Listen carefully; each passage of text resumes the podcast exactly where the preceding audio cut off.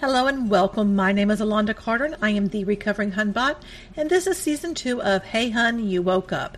This podcast is brought to you on 10 podcast platforms, including Stitcher, iTunes, Spotify, Google, and Anchor. The video version is on YouTube. Today I am chatting with Dr. Moira O'Sullivan.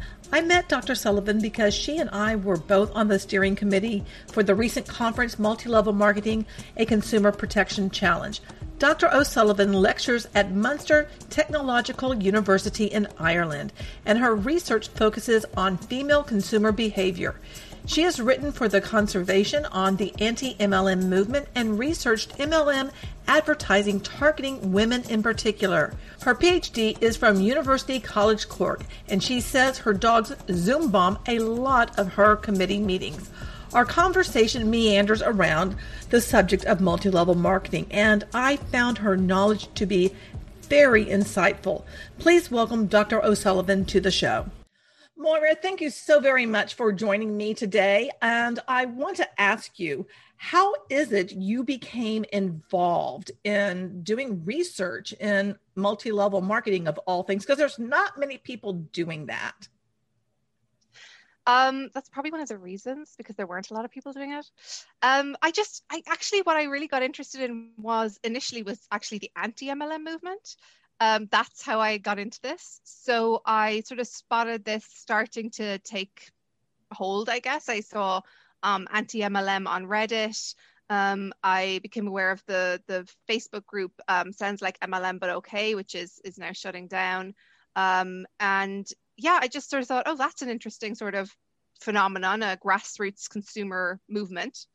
And I had been to a Mary Kay party once in my early 20s. Somebody's aunt was selling it and we all got invited. And I kind of wasn't, and I know one of my mom's neighbors did Stella and Dot. And some of their stuff was kind of cute. It seemed a bit expensive, but quite cute. And so it seemed a very harmless thing to me. And then when I started to, I suppose, view some of the anti-MLM content, I was like, wow, people have really strong feelings about this. I wasn't sort of aware that people saw it as so problematic. And then I discussed it with a professor at the university that I was working with at the time. She's also in marketing, and she kind of said to me, oh, do you have any new directions for research you want to look at?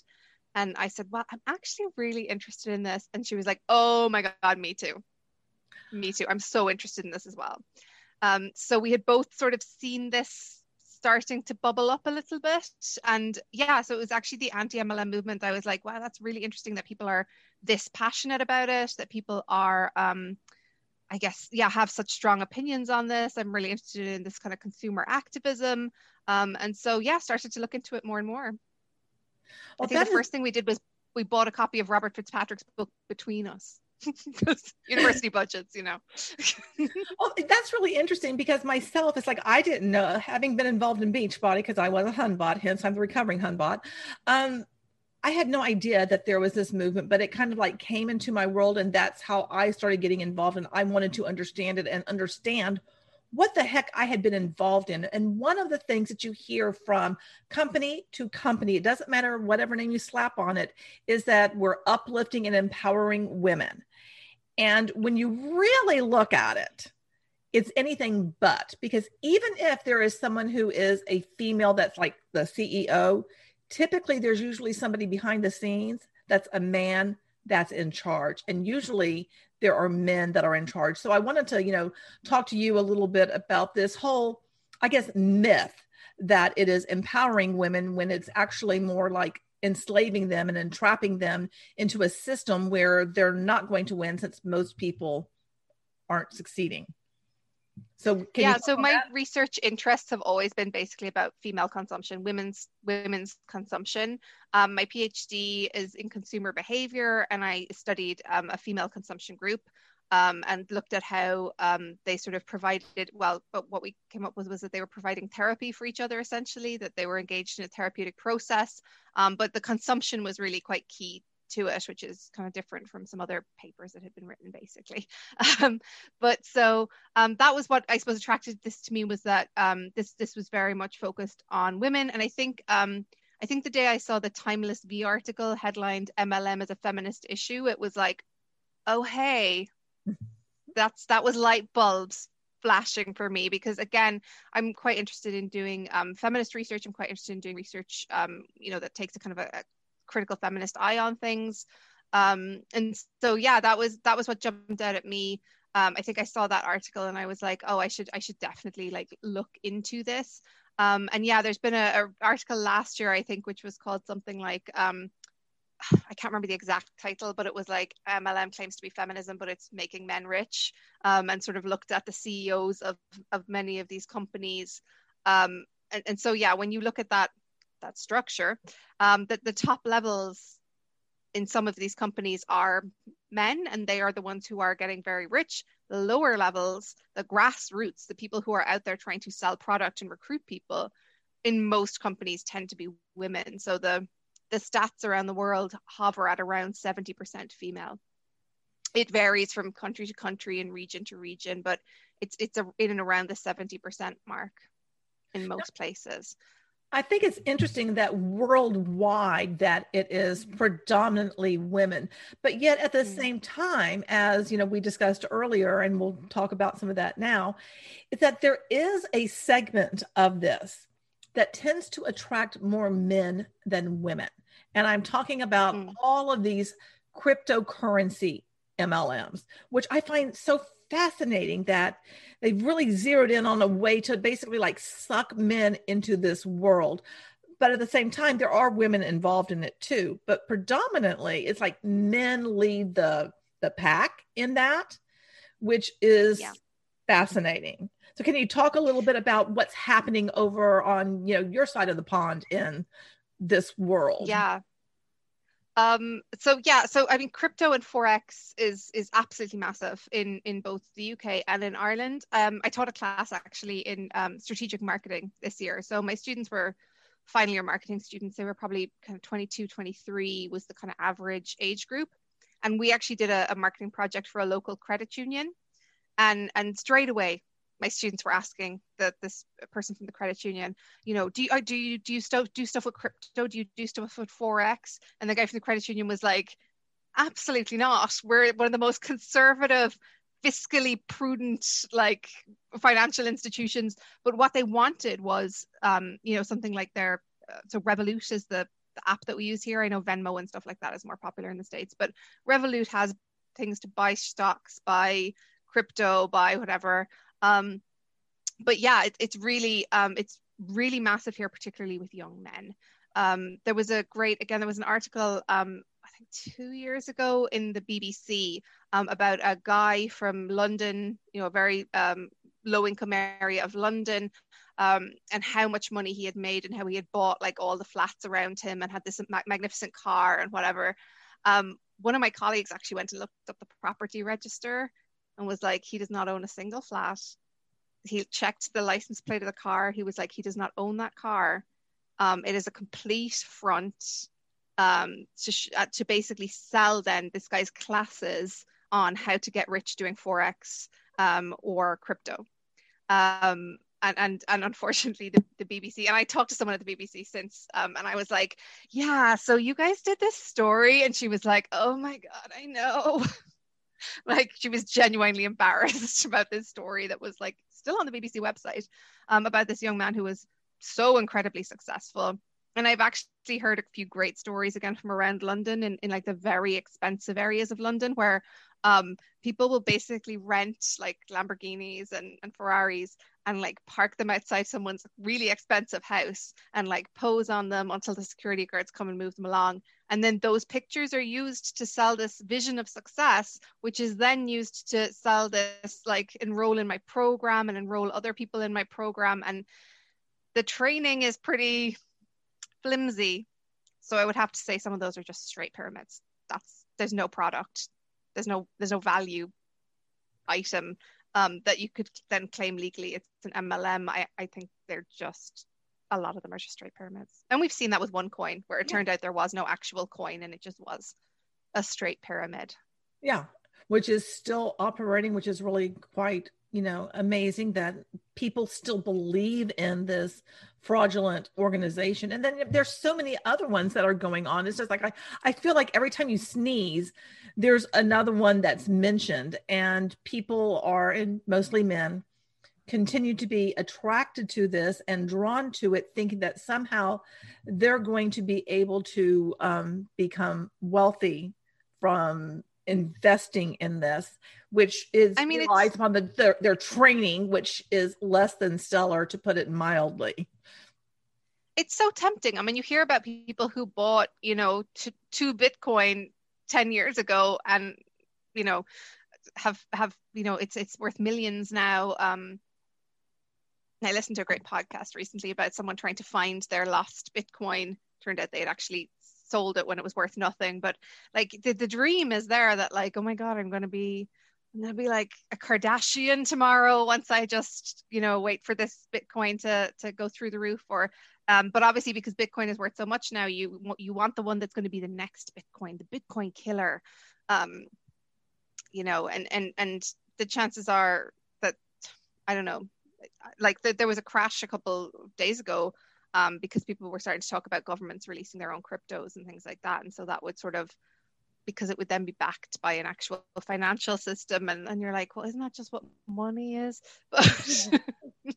Yeah, it's a very fascinating world. And you mentioned something that made me think of, and I was talking to you about the Shanann Watts case earlier, because part of Level Thrive, what they have are these thrive and drive things where you go to a dealership and then you can sit in the car, so that because you're trying to earn the car bonus.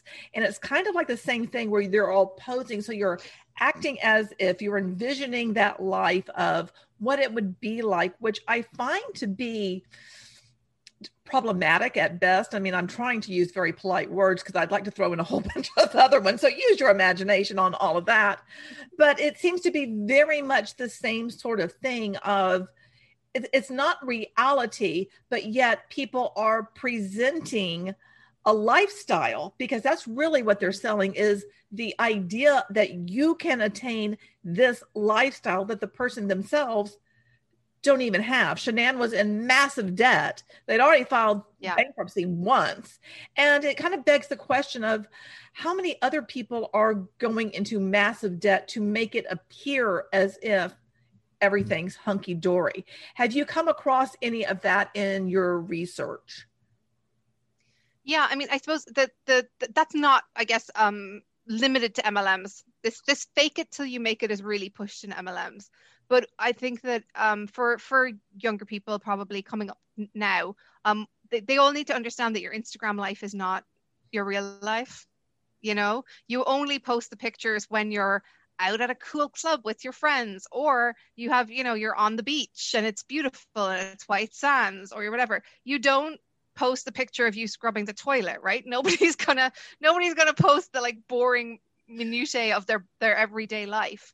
And so it does seem like that everyone is more fun than me. Everyone has more money than me. Everyone has more excitement than me. And again, we're sold these visions of like, I don't mean to bash the Kardashians, you know, they do what they do, but like we're sold this vision of like extreme consumption as the goal, as the dream. You know, once you achieve this status of like more money than you can know what you do to do with, then you will be truly happy. Then everything will be fine once you get that. And that is the goal for everybody. And yeah, I guess maybe as and when I was younger, like I kind of bought into it more, but I guess as I've aged a little bit, I'm like, do you know, I have enough. It's grand. Like it's grand. Not that I wouldn't love to have, you know, a few, you know, a Ferrari or whatever, but like my car goes just fine. It goes from place to place and gets me there. And I just think, yeah, there's this, but this consumer culture and this constant drive for more is really insidious in everything, I guess, now. And I think we need to think about how healthy that is. But the fake it till you make it, this is what will give you the thing. And we could talk about toxic positivity. We could talk about, you know, the secret, and what you put out into the universe is what will come back to you, and no negative vibes or whatever. It's all very problematic thinking. If you want me to get deep into this, there's There's a French philosopher whose name completely escapes me right now. But he talks about how happiness itself is a new expectation, that in the past people really did not expect to be happy.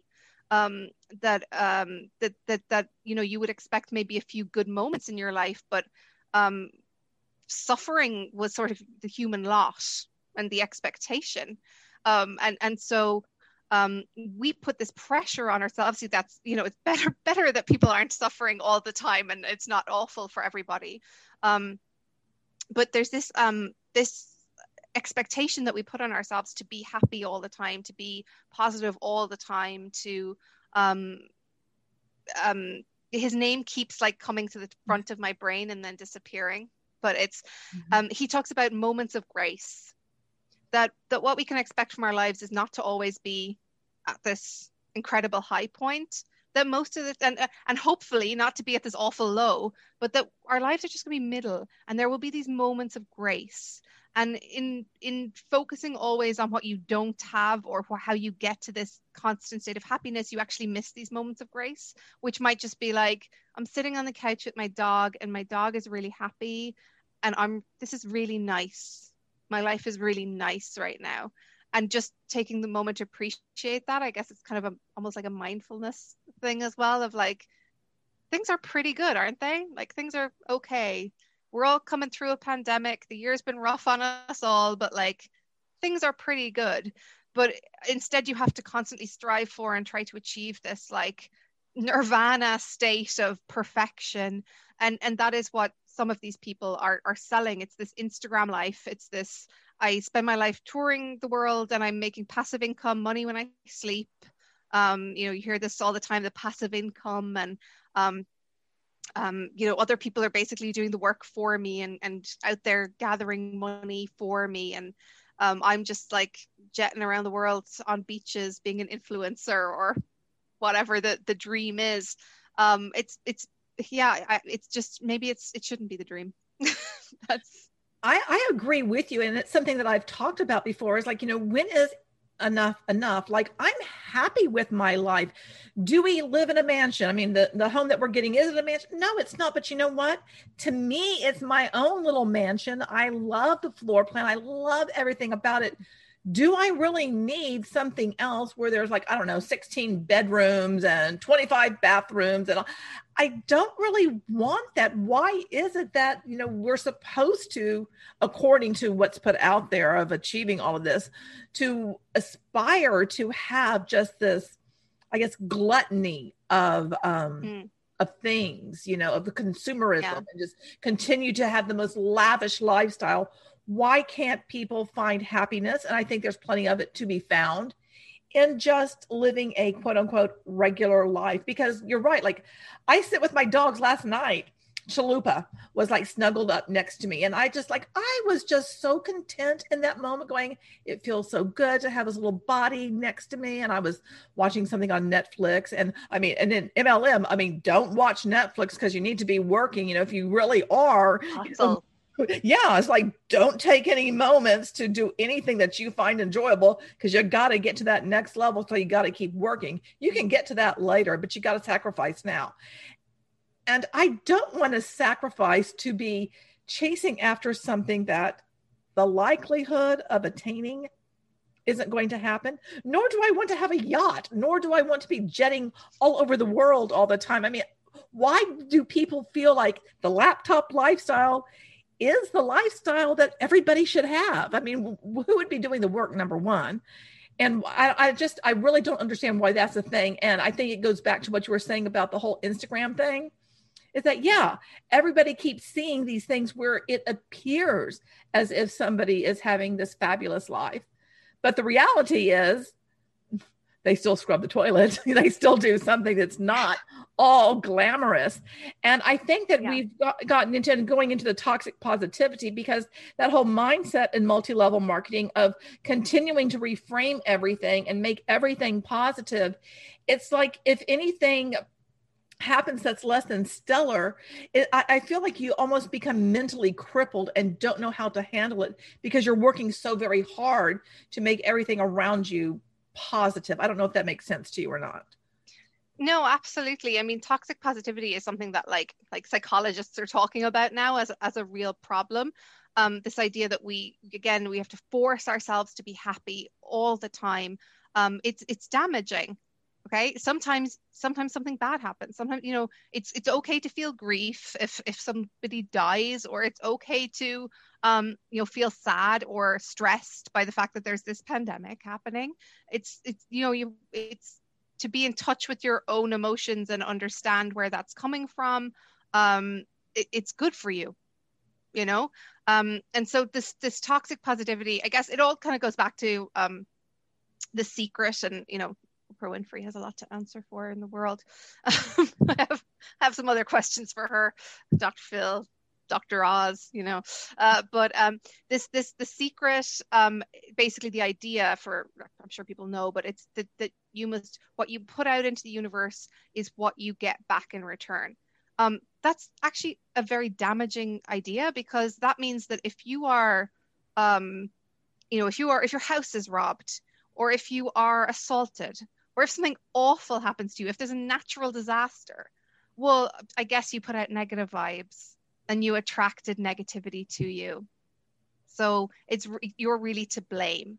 And okay, it's a less extreme version than that, but we see that in the MLM where it's like, oh, well, you didn't work hard enough. You didn't hustle hard enough. It's not that the business model means that 99% of people will fail, and I'm sorry, you're one of those 99%. You're not one of the 1% who do great, you know. It's that you didn't hustle hard enough, you didn't try hard enough, you didn't work for this, you had the wrong mindset, you listened to critics, you know, if you listen to critics and you think about if you have questions about this, if you have worries about this, that's you destroying your own dreams. So it's very victim blaming, I guess. Mm-hmm. And it's very toxic. I mean, it's called toxic positivity for a reason. But I'm not sure what my point is. Just don't do that, people. Like, be in touch with your real emotions, and don't blame people for bad things that happen to them. I feel like, you know, the world of MLM and this whole idea of, you know, manifesting and, you know, The Secret, all of that stuff, it suppresses what it means to be human. And to be human means there are a range of emotions that you experience within your life. And to force it into a box of happiness, sunshine, and light and unicorns is really... I feel like it's so very damaging. And when you're in MLM, you're around all these other people doing that too, that it continues to strip away your humanity. And it's almost like you're a pod person, you know? I don't know if you remember the movie, what is it, that movie with the pod people? Invasion of the Body Snatchers. Yeah. Or like a Stepford Wife type thing. It's like you become something else.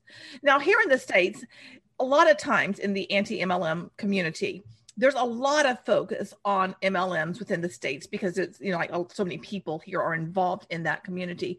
But outside of the States, there's so many MLMs going on that people don't know about. And personally, I like digging into those because I find it fascinating and frustrating and horrifying and a lot of other words. But I'd like to know which ones are, quote, big, that people are heavily involved in that, you know, we probably have no idea even exist. I mean, so the American MLMs are here. There's you know, Mary Kay, and there's Rodan and Fields and Unique and so on. So I can talk from, I've lived in the north of England, sort of Lancashire area, Cheshire area. And then I moved back to Ireland, where I'm from originally. And I live in the very south of Ireland, in the Republic and in the southwest corner. So the things that I particularly have seen between Ireland and the UK, they tend to be treated as sort of one market most of the time. There are two big high street brands which have MLM branches in the UK. That's Ann Summers, which is a sex and lingerie shop, and the Body Shop, which I think everybody probably knows. It's a huge sort of cosmetics empire, and they have the Body Shop at Home. And so Ann Summers parties were like a very, you know, risque, giggly thing when I was like in college. People would go to an Ann Summers party to like see some lingerie and a vibrator or whatever. So those are two huge ones. Then the other ones that I guess are more European. FM World is very big in the UK right now. I think it's a Polish company originally, and they sell perfumes. So the idea is that you, you know, if you like, I don't know, I usually wear Calvin Klein Euphoria, right? And I can say this to the vendor and they'll say, well, I can give you this that smells quite like Calvin Klein Euphoria for, you know, half the price or whatever. And there's a company in from Portugal that actually that does this like with shops and concessions, like normal supply chain, I guess. But this FM World is quite, it seems to be quite big. I don't know. It just seems to be very much on social media right now. The other one that I've seen more recently is, I think it's called IntelliTravel. And I think the reason that I've seen this a lot is that a sort of it might even be polite to call her D-list celebrity, like a low-ranking reality TV celebrity type person called Vicky Pattison.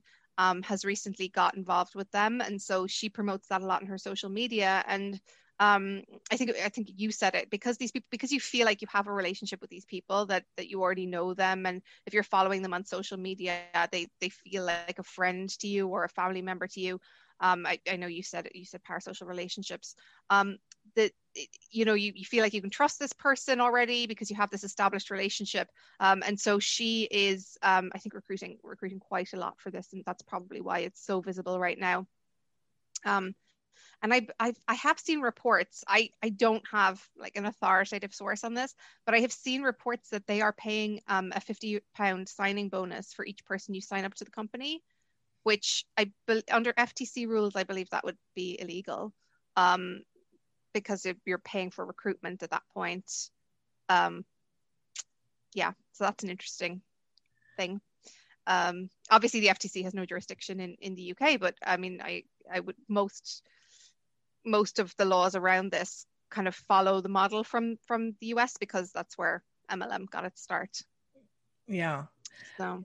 Yeah, it's always so interesting to me that there are these like D-list celebrities or whatever that join these things and then get massive followings. Well, of course you're going to get a massive following because people are watching you on whatever show you used to be on, like Tori Spelling, and she's with, I want to say, New Skin, if I remember correctly. It's just like, you know, and I sometimes wonder, it's like, okay, well, does the PR person behind them, I mean, are they doing their due diligence and letting people know this is really not a good idea? This is really not a good business to get in, or do they even care? I mean, I honestly don't know. I'm just like kind of talking about just like things that go on in my own head. It's like, what is going on?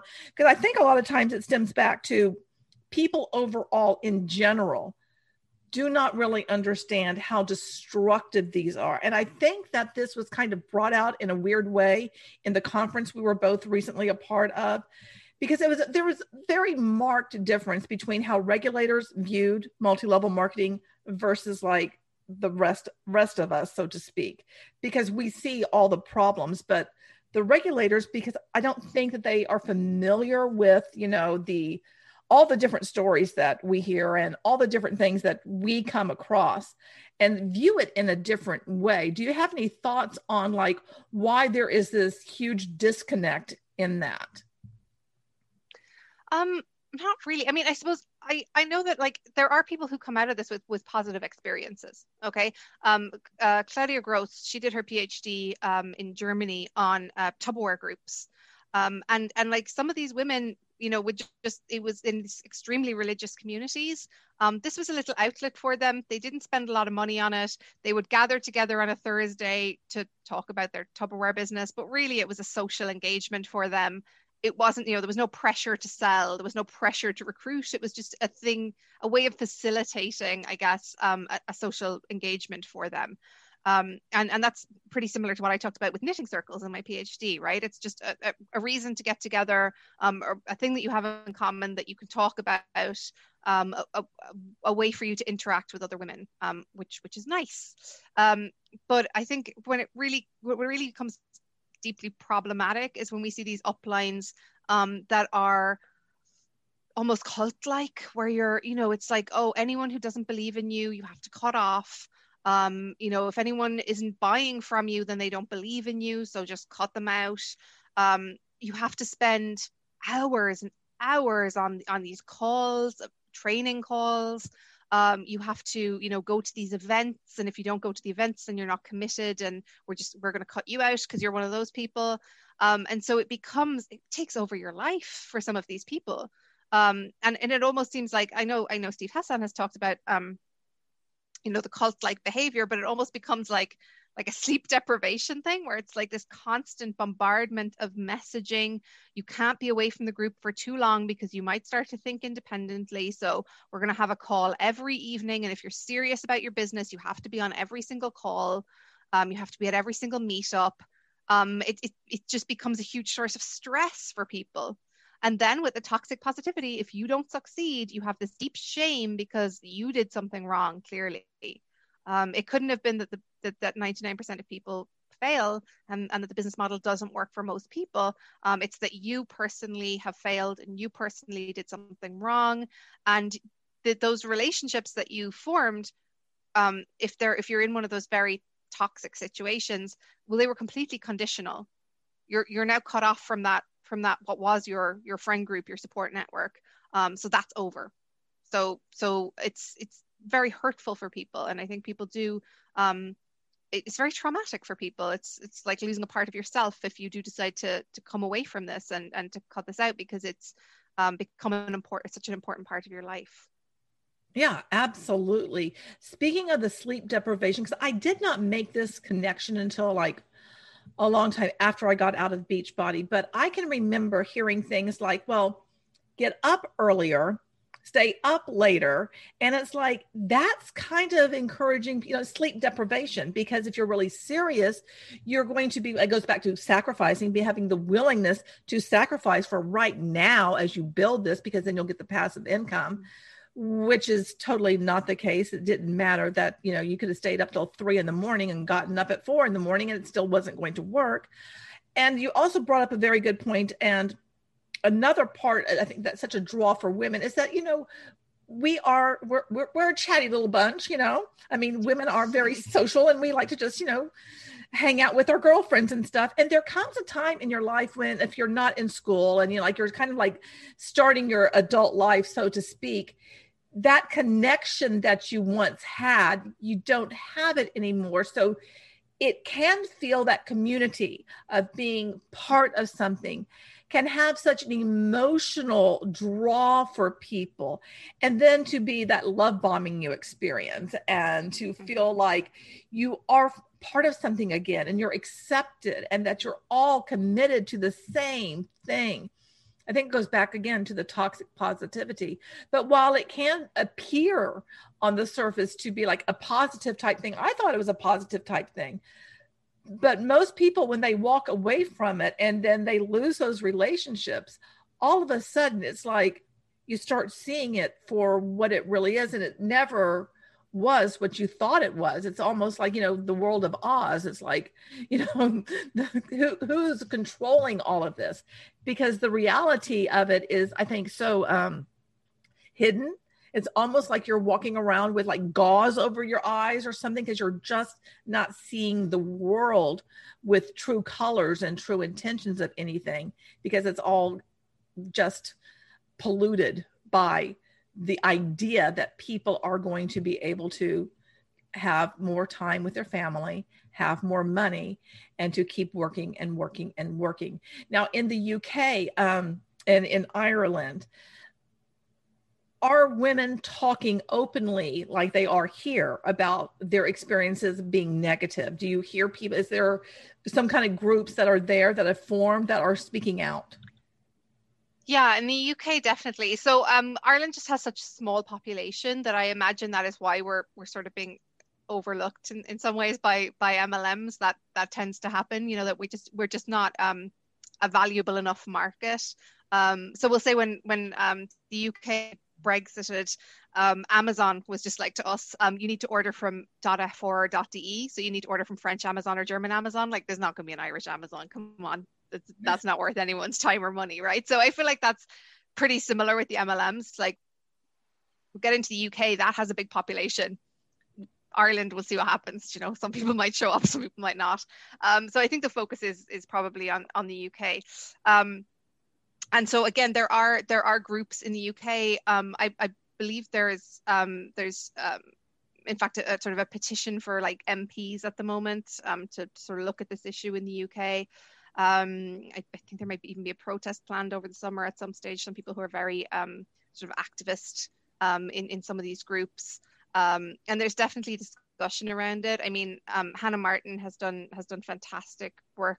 If anyone has not watched her presentation, which was the last one of the conference, so interesting, so well researched, and quite emotional actually. I don't know, I found it quite upsetting to see these people who are again portraying this Instagram lifestyle, and then Hannah had a lot of the kind of company financials for those people and are just making no money or in debt. So yeah, there's what was the question? I've gone off on a complete tangent. About if there are, you know, like groups there that are kind of, you know, like an anti-MLM type things, activists, you know, that are speaking out. I mean, definitely in the UK, there is more, I would say, than in Ireland, probably just because there are not as many sellers here.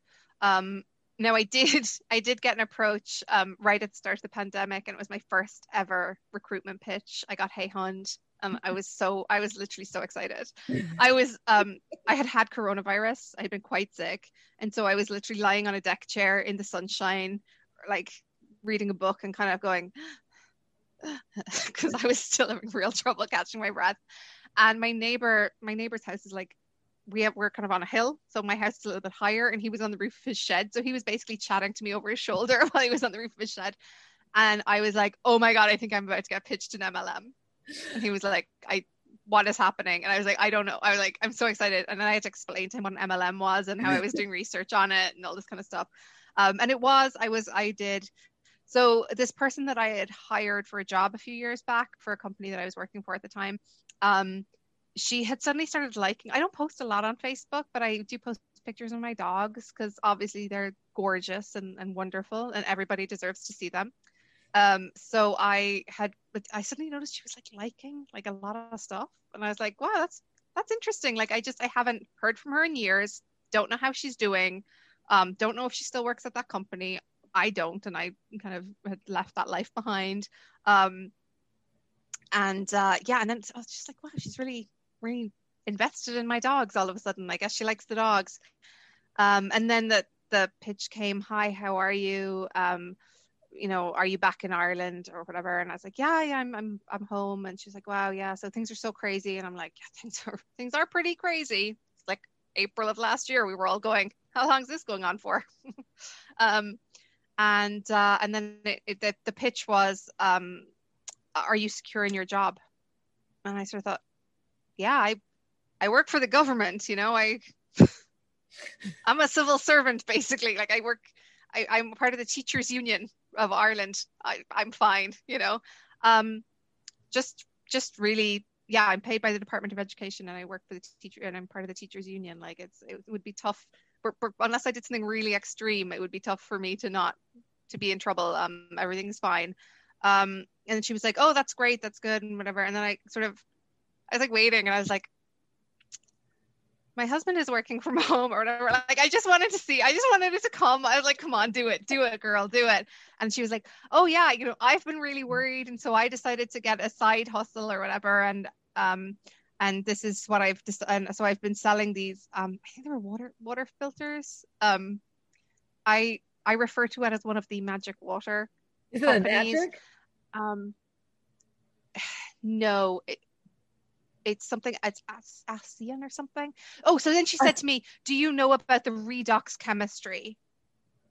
And I started laughing. I was like, yeah, because I have a degree in chemistry. My bachelor's is in pharmaceutical chemistry. Yeah, I took a whole module. I think I had a whole semester where one of my modules was just called redox chemist, or like I know what an oxidation reduction reaction is. She did not, I'll be honest. She tried to explain what redox chemistry was to me, and I was like, I don't think you would have passed that final. But yeah, so she was telling me about how she was selling these things. And I said, look, to be honest, I've done some research into this. I sent her a copy of an article I wrote for The Conversation about the rise of anti-MLM. And I said, you know, some people have really bad experiences with this. Just, you know, make sure that you don't invest too much money. Keep a profit and loss spreadsheet. I think that is one of the most important thing people can do. If they want to do this, that's their choice. Absolutely. Track your profit and loss, and then take your profit and divide it by how many hours you spend it on. And if it's less money than you would make stocking the shelves in Tesco, it might just be better to get a part-time job, you know? And so again, I mean, someone had worked out recently on, and so she said basically that, you know, she was, thanks for sending me the article. It was very interesting, and I haven't seen anything bad, but I'll keep an eye out or whatever. And I guess, okay, fine. But I did think, yeah, that was like the worst possible pitch to give to me, because like I couldn't be a worse prospect. Like, degree in chemistry, PhD in business, like I'm not a good candidate for this product.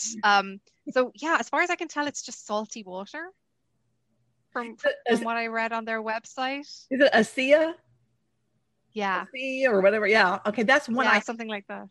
That's on my Trello board to do a deep dive on, which I mean, there's so much, my board is like, I'll be so excited to watch that, because I read the thing and I looked at their website, and like I said to her, I've just gone on the website. Is it this company? Because obviously you don't name the company.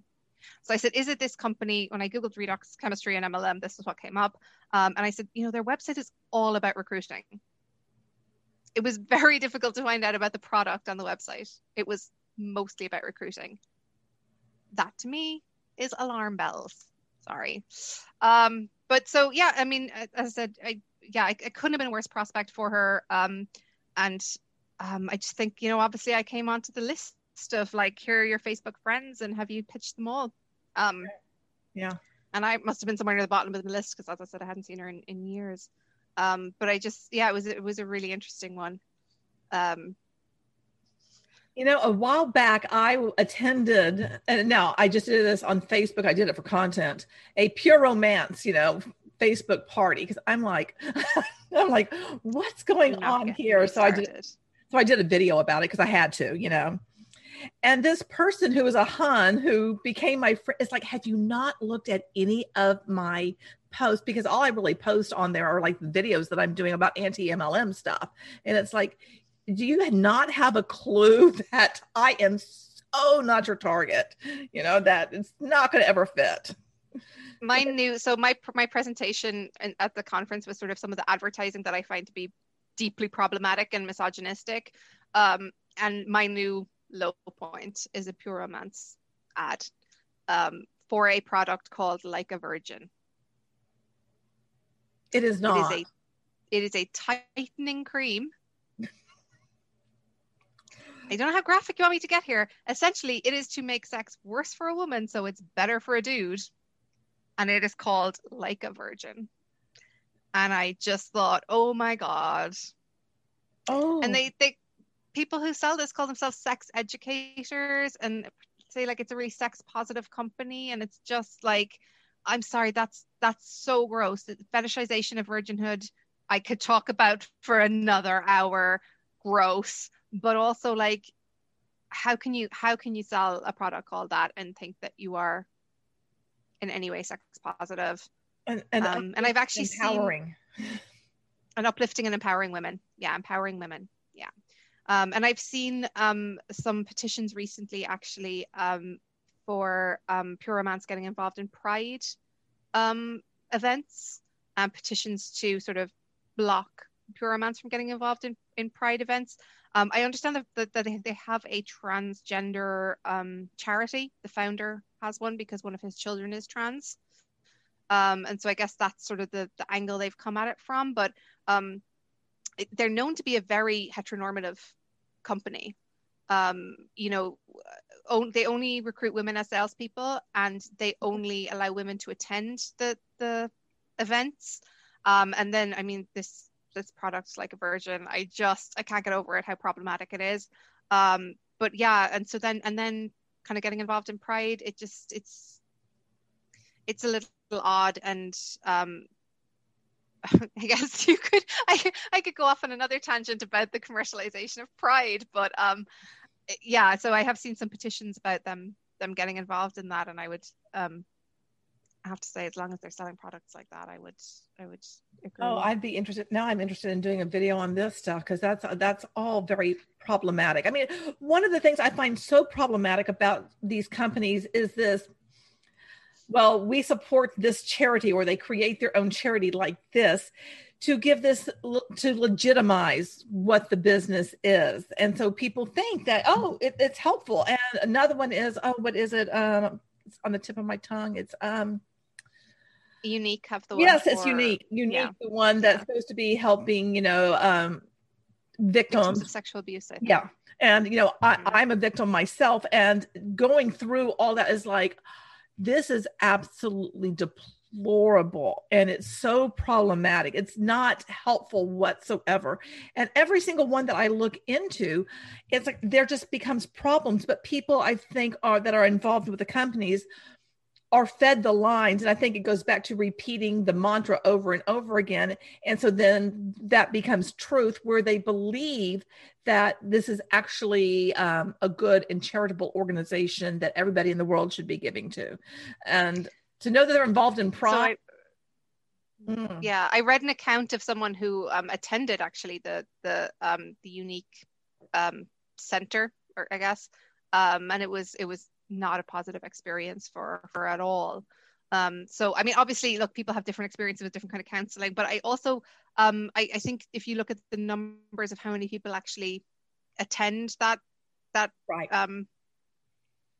I don't know exactly what they describe it as, a camp, I'm not exactly sure, but it's quite a low number of people. So I'm not sure how much value that has compared to maybe how much publicity it is given, or how much prominence it's given in Unique advertising. But yes, this particular ad, I'll have to send you a copy of it. You can stick it in or whatever. It's, what do you call a hair tie in America? Like a bob? I would call it a bobble. Scrunchy? Like a bobble. A scrunchie? Like a scrunchie. Yeah. So kind of a scrunchie. Yeah. So kind of a scrunchie. And it is a picture of a, when you've been using the scrunchie for too long and it needs to be like boiled to shrink back to size or whatever. Yeah, yeah. So it's a stretched out old scrunchie, and then a picture of the Like a Virgin product, and a little new fresh out of the pack scrunchie. No, get out of here. I'm going to send it to you. Oh my gosh. It's like, it's so bad. So bad. I thought that the lip sense blowjob pictures was probably going to be a low point, but that somehow Pure Romance really jumped it for me. Well, that's interesting, because it just seems like it goes back to me doing research, especially like when I've been doing it on the OneCoin leaders. It's like, one of them is bad. It's like, oh, you're just an awful person. I can't like you and I want to like you. But then the next one is worse. And then the next, it's like, they all just are so bad. And it's almost like the same thing. I feel like, well, the MLMs out MLM themselves, it's like they do something even worse. And it's like, you're really doing that. So this whole Like a Virgin product, it just makes me, one, want to vomit, and two, want to punch someone. I mean, that's just basically what comes to my mind. I just think, like I said, they're the job title for the people who sell it. Like, the way that they're all have different names, consultants and makeup artist and whatever, is sexual educator, which first of all implies that you have some kind of training in sexual education, which is, an actual thing that you could go and study to be. But no, you pay for your kit, and then all of a sudden you're a sexual educator. Okay. But also, like, the idea that someone who is a sexual educator made this graphic, because again, it's from within the structure. It's not a corporate image. It's somebody made this little meme for themselves to sell their product. To be clear, that's what I'm most interested in, is these ones that come from within the uplines and downlines and move through these message boards. But this image, like the idea that someone who is apparently a sexual educator believes that having lots of sex, I guess, is going to stretch things out. Like that's not how biology works either. Like, yeah, I also have a minor in biology. So again, I'm not a good candidate for this one either. That's not how that works.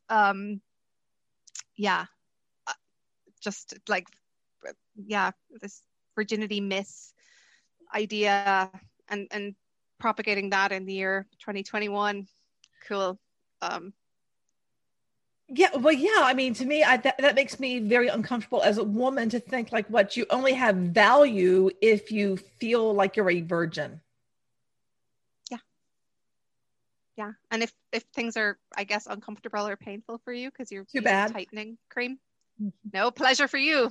Who needs that? Forget about it. Oh, that is just also. So again, I think that's, but again, one of the critiques is that it's extremely like, that's beyond heteronormative. That is like into like patriarchal, what's that?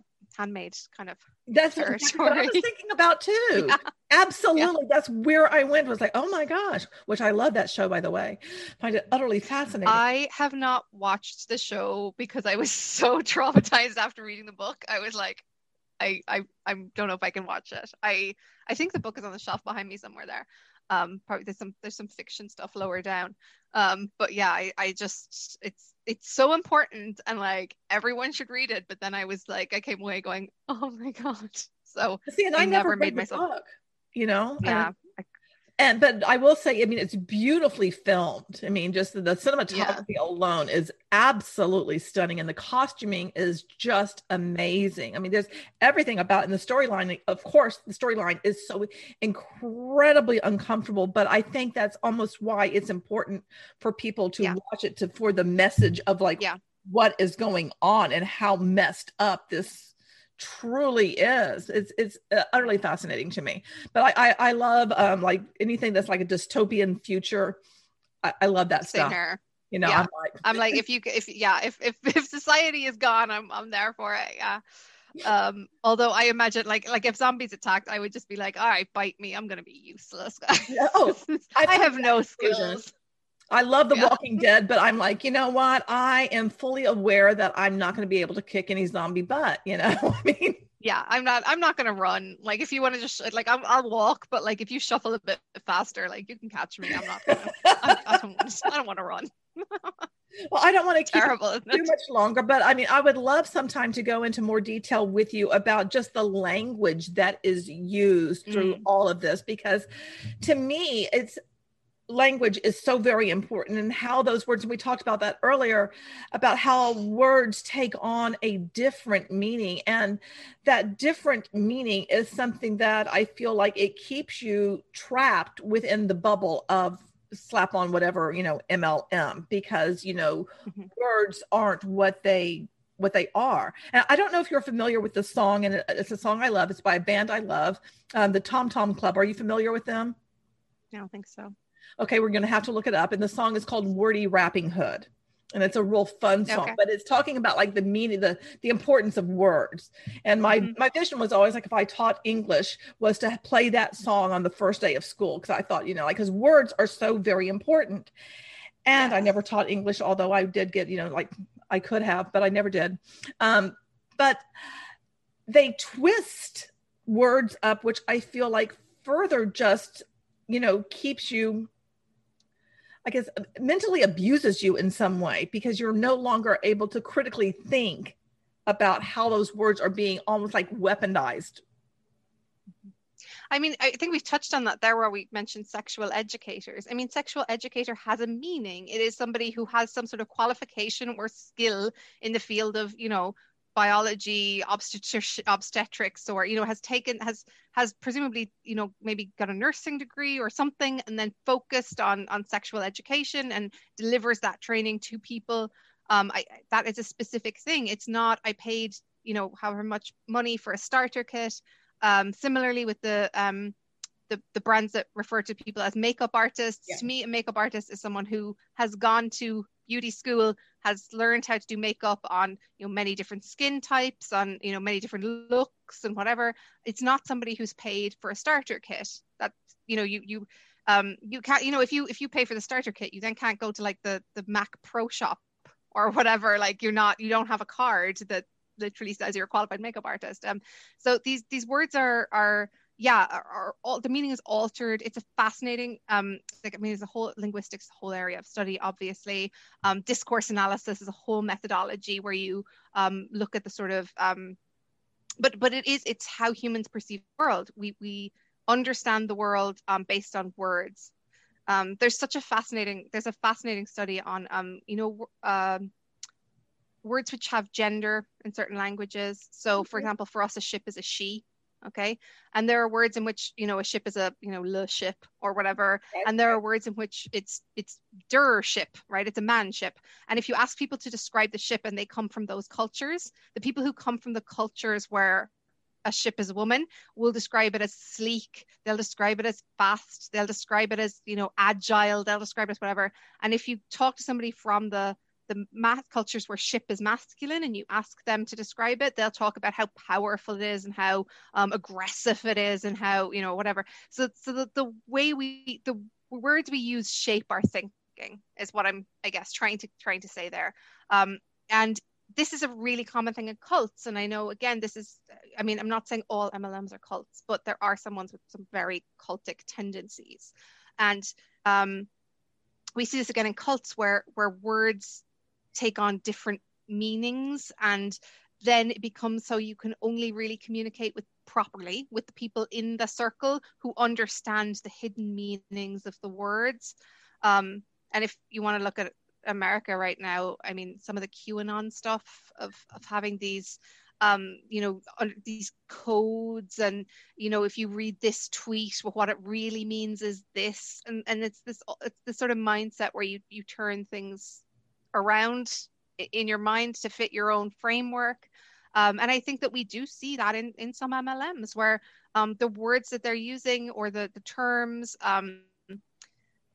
the one that comes to mind immediately is from the Elbow blog, where she talks about neg ferrets. Her upline referred to anyone who had like negative energy and was going to steal, dream stealers, another great one. These terms where you and I are described as caustic, neg ferrets, dream stealers, and actually this is a person expressing concern for you, not an enemy, and we don't have to frame ourselves as enemies. It can just be someone who is like wants to have a discussion about this and raise some issues that we think should be talked about, and so yeah, within this mindset, this like linguistic programming, almost it is a problem as well. A huge problem. The QAnon stuff that fascinates and scares and horrifies me. I mean, all of that stuff. I did do a couple of videos. One. I don't know if it was just the red shoes, but I looked at some of the symbolism that was used, and I went back into it because I have a master's in anthropology. I don't know if you know that or not. And so looking at how symbolism works within, how that, what that does to the human mind, I started looking at that. And then I started picking apart, like, well, what is really the meaning behind all of this? Where is this coming from? And and it's like, okay, what you're saying is like correlation is not causation. It's like, all these things, you're just plopping these things that look like there could be a connection and then drawing these large conclusions from it, which I find, conspiracy theories fascinate me and it's interesting. Yeah. But, when it becomes like such a large percentage of people believing that it's reality, that's when I start going, oh, that's a problem. Yeah, and like we know from the world that we're looking at today that there are people who can construct an entirely different reality to what objective reality is, and linguistic programming is one of the ways that people do that. And so, again, I think just it's something that needs to be looked at. Yeah, absolutely, because it is used, and people like within the MLM world love Tony Robbins, and he's big into neuro-linguistic programming, and it's like all of these things anything that can be used for. I told you, I always get on your channel. I always get Tony Robbins ads. Do you really? Yeah, I texted you that recently. It's every time it's Tony Robbins ads. That's so weird. I don't want to walk on hot coals. Stop targeting me, Tony. Stop it, Tony. It's so bizarre. Oh, gosh. Well, I think I've taken up enough of your time, so I'm going to pause this so, you know, we can say our, you know, chat with each other for a little bit. But thank you. It's late here. I appreciate your time. Thanks so much. Thank you. I had such a marvelous time chatting with Dr. O'Sullivan. Not only is she knowledgeable, but she is a bucket of fun, too. I am so grateful that she became interested in the world of multi-level marketing because we do not have enough academics who are analyzing and critiquing the industry. There are hundreds of academics who receive funding from the Direct Selling Education Foundation, which gives a very skewed view, in my opinion, about multi-level marketing. When your funding is backed by the industry, well, then you are inclined to produce research which legitimizes a business model which depends on an unpaid sales force of independent contractors who are seeking time freedom and financial freedom. Research like Dr. O'Sullivan's is much needed because it paints a different picture and highlights problematic behavior. I hope to have her back soon because there are a lot of things I think that we can discuss. What are some topics you would like me to talk to her about? Did anything surprise you in our conversation? Thank you so very much for your time. I appreciate you tuning in, and remember, you're beautiful and I love you.